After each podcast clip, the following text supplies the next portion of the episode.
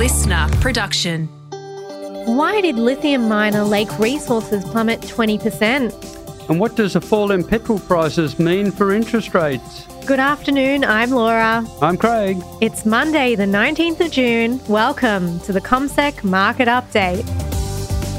Well, Craig, a very solid start to the week. Yes, it's very encouraging, isn't it? Yes, It sort of very encouraging. The the winning streak goes into well, how many days now? Continues. We're at six days now, Six so days. that's our longest winning streak in over two months. So it was like end of May, beginning of April that we had a winning streak like this. It was actually eight days. So let's see if we can even beat that record. And it was a little bit surprising today, though, because we did have a bit of a softer end to the week over on Wall Street. But then our futures were pointing down this morning or flat. And then we ended up lifting 0.6 of a percent, two thirds of 1%. Yeah, encouraging. I, I think part of it is due to the fact that Chinese stimulus is, or a package of Chinese stimulus measures is still expected. And um, tomorrow, Tuesday, we're, we're likely to get a fall in interest rates from China when they come out with their, their fixing. So, um, yeah, hopes you know, for stimulus and, and China can come in on the white horse and get the global economy moving. be the winner of the day. But we got some updates on petrol prices today as well. Yes, petrol prices uh, fell in the latest week, and uh, now they're well and truly below what we saw a year ago. So, in May of last year, we were paying around about two dollars a litre. This May it was 175.6 cents a litre, so down around about 25 cents US a litre. What we're paying at the moment is around about a dollar 85. June of last year was 205. So something like 10%, 12% that we're paying less than what we were paying yes, a year ago. That will translate into lower inflation rates, lower annual rate of inflation. And if we can get that inflation rate down, locked in at lower levels, then we can start to address inflationary expectations. Um, it's good news for, for everyone, you know, sort of concerned if we can get that inflation rate down. That's what they've been pushing for. So, you know, so the fact that the petrol price is falling at an annual rate, know, so it is very, very encouraging for inflation and for interest rates. It is, and it definitely helps my pocket as well since I'm driving into work every day. Again, today, the market ended at its highest level since the 1st of May. We saw nine of the 11 sectors lifting. It was only the mining and energy space that posted declines. We saw coal miners under pressure. New Hope was down in the order of about 5.7. Whitehaven Coal was also down. But gold stocks managed to be a bright spot in the materials sector.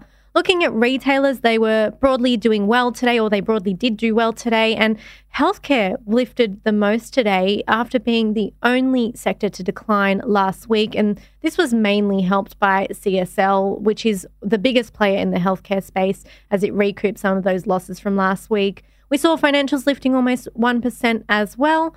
In terms of company news, though, it was definitely much mm. more quiet today. We're, we've been having a few quiet days, but I think today might have been the most quiet of all in terms of company news. Yes, and um, really, well, we'll start off with the biggest decliner in terms of the ASX 200 today, Lake Resources, down 20% today. Mm. well, It's- it wasn't mm. only the ASX 200, it was actually the worst performer on the All Ords as well. So the top 500. So that's how badly it did. How badly it did, yes. Um, it's a lithium producer. It's got the Kachi um, project in, in Argentina. Now, that's been delayed by up to six years. It had planned to produce something like 50,000 tonnes of lithium by 2024. Now they're talking about 2030 that that will occur. The battery grade lithium carbonate you know, is likely to come out by 2027, but disappointment for, for investors, and uh, they mark down the shares. Yep, 20% decline there today. And they also are guiding for significantly higher costs than previously planned as well. So, Yes. not good news all around. We also heard from PointsBet today. They provided an update on the sale of its US business to an American company called DraftKings. It's a fantasy sport and sports betting company. I'm definitely not in the in the know about these sorts of companies. I don't do betting and I don't do sports. So sorry, guys. I know I know that's not good news. Um, I know we're all sports fans, but I'm definitely not. But anyway, back to this. So um, they provide an update on this sale of the US business for 195 million US dollars. So they got the offer on Friday, and now the Sportsbet board has reviewed the offer and is happy to start talking to DraftKings to see where it leads. Yeah, this was a late bid on Friday by DraftKings, and they're topping the $150 million bid by the Florida-based fanatics. Mm. So um, uh, something for, for the shareholders to consider. Now, let's go to uh, Abacus. And Abacus uh, Property Group uh, announced the successful completion of an institutional equity raising. Now, this raising is part of a proposal to destaple the Storage King assets to create a Storage King REIT, Real Estate Investment Trust. And just on that destapling, that basically means that they're going to list the uh, the Storage King company on on the ASX by itself. Yes, that's right. So yes. you'll have a, pure play a, in terms of the, the storage you know, sort of company. Yeah. A separate uh, listing, yes. Now the uh, equity raising, 225 million. The insta, institutional bidders, you know, sort of will provide 191 uh, million of, of that. And now we've got a retail offer. So the retail offer goes from the 27th of June to the 27th of July. What we're talking about is the um, self storage facilities $3.1 billion will be the estimated uh, value of mm. the hmm. Storage King REIT, and it will have something like 112 self storage you know, facilities. The expectation is for the new REIT to list on August the 1st. There we have it. So keep your eyes peeled for that. The other thing I noticed with them is they announced their dividend today, which kind of got lost in, in all the other news. It was 9.4 cents to be paid to eligible shareholders on the 31st of August. And this is the biggest dividends they've paid since September 2008, over 14 years ago. Yeah, Abacus up uh, 5.8% today after that announcement. All good news around. And InvoCare, this one, back in mid May, this is a funeral services company. They got an offer from TPG Capital Global to take over all of its shares. InvoCare rejected the offer. There's been a bit of back and forth, and today InvoCare announced it's now extending the due diligence and exclusivity period. So TPG Capital Global can continue taking a look under the bonnet, as they say, so they can move closer to making a deal. They've got another two weeks until the, the 3rd of July, so keep your eyes peeled to see what's to come here. And we saw IVC, which is InvoCare, lift just a fraction today. Now, Karoon Energy, it's come out with a degree of guidance in terms of its Baúna facility and uh, the expectation is now that the amount of barrels per oil that will be achieved this uh, financial year will be between 7 and 7.1 million. It had previously estimated between 7 and 7.7 million barrels. So the lower end of the, the guidance range, Karoon Energy up in the order of 1.5% today.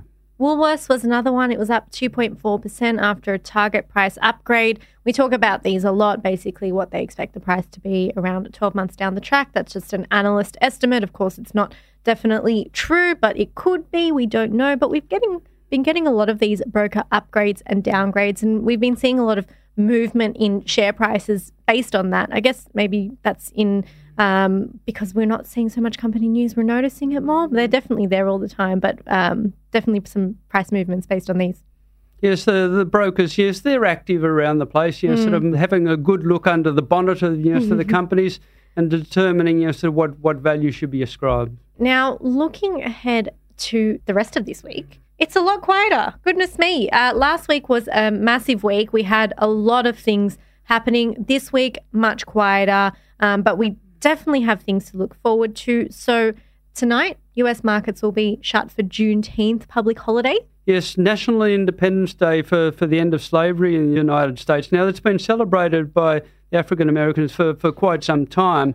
Uh, but President Biden, two years ago, signed into law that there would be a public holiday uh, on, on this date. So that's why the financial markets will, will be closed which means we don't have the US markets to lead us into tomorrow. So we've got European markets, of course, but we don't really know what's going to happen tomorrow now. So we'll, we'll keep our eyes out for that. Tomorrow as well, Reserve Bank, we're getting their minutes from the last meeting where they hiked rates by 25 basis points. And we've also got a couple of speeches happening. Yeah, Christopher Kent will be involved in a panel discussion, and uh, the Deputy Governor, Michelle Bullock, will be speaking on achieving full employment. Certainly, that is a major achievement that the, the Reserve Bank has um, has achieved. We've got um, the central bank uh, chair over in the United States, the Federal Reserve chair, uh, Jerome Powell. He'll be speaking on Wednesday to the House of Representatives hearing. And then on Thursday to the Senate, we've got the Bank of England deciding interest rates. Uh, also on Thursday, we've got the Bank of Norway, you know, so hmm. deciding mm. interest rates as well. All the central banks are out. Could be as much as uh, 50 basis points you know, from both institutions. So the central banks are still well and truly you know, sort of fighting inflation. Uh, the other um, small matter you know, that occurs on Tuesday is the loan prime rate fixing that comes out of China. Uh, we did see a cut in interest rates last week for, from China. We're likely to see another 10 basis points for, for this fixing. So this is a bit more stimulus, and uh, we are waiting with bated breath to see whether there will be broader measures from mm. from China in terms of stimulating their economy and getting their economy going at a faster pace. Which is very important for us because, as we always say, if you listen to our podcast, they're our biggest trade partner. What happens there impacts us. And they impact commodity prices, which impacts our miners and energy stocks. So, very important to keep up to date with what's happening there. So we did say it's a quiet week, but that doesn't mean there's not still plenty on. So a lot to look forward to, and we'll chat with you again tomorrow.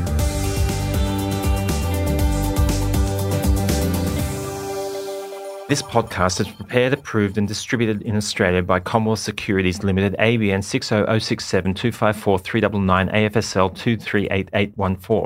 The information does not take into consideration your objectives, financial situation, or needs. Consider the appropriateness of the information before acting, and if necessary, seek appropriate professional advice.